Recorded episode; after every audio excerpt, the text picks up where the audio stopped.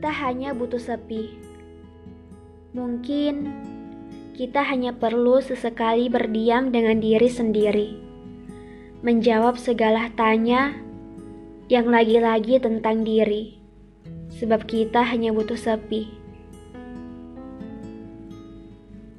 Halo semua, apa kabar? Selamat datang di podcast Karsa Pagi. Tetap baik-baik di bumi ya. Aku pernah begitu berambisi menjadi seperti apa yang ingin mereka lihat. Hanya untuk sekedar satu kata yang kala itu sangat ingin ku dengar. Bahwa sebenarnya aku juga bisa menyelesaikan apa yang sudah kumulai. Hari itu, lagi-lagi temanku sudah lebih dulu menggapai mimpinya satu persatu sedangkan aku masih duduk di tempat sama yang entah berada di alam pikiran mana. Aku ikut bahagia melihat senyum teman masa kecilku yang kalah itu berkata, "Akhirnya ya, aku berhasil menaiki satu tangga ini." Sedangkan aku seumpama tersenyum melihat dari tangga di bawahnya. Beberapa kali seterusnya begitu. Pesan demi pesan masuk memenuhi memori lain ponselku. Dan juga, sekali lagi, aku mengetik kata selamat satu persatu. Aku merasa sendiri dan berkata, saya kapan ya menggapai mimpiku sendiri? Lalu, saat senja mulai menjumpai malam, meski warnanya tertutup mendung yang mengabu-abu.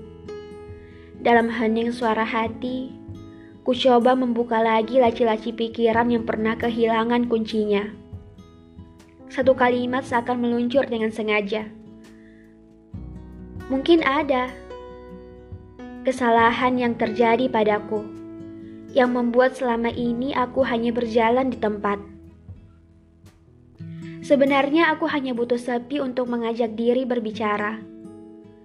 Mungkin selama ini banyak hal yang terlewatkan dengan sia-sia atau kata bisa yang tidak kuyakini dengan kuasa Raja Langit. Bahkan, hak-hak orang lain yang mungkin belum kembali pada pemiliknya.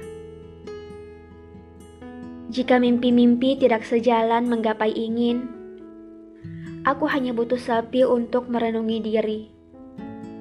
Sebab mungkin ada kata atau emosi yang tak bermakna namun diam-diam menyakiti seseorang di sana.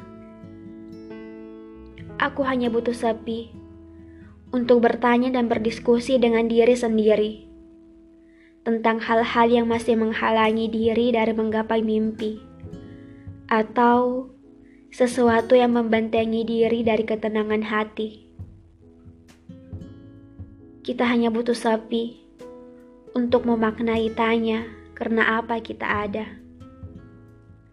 Lalu, pada detik jam terasa melambat, sepi menyeruak, tak tentu arah di dinding hati paling sunyi.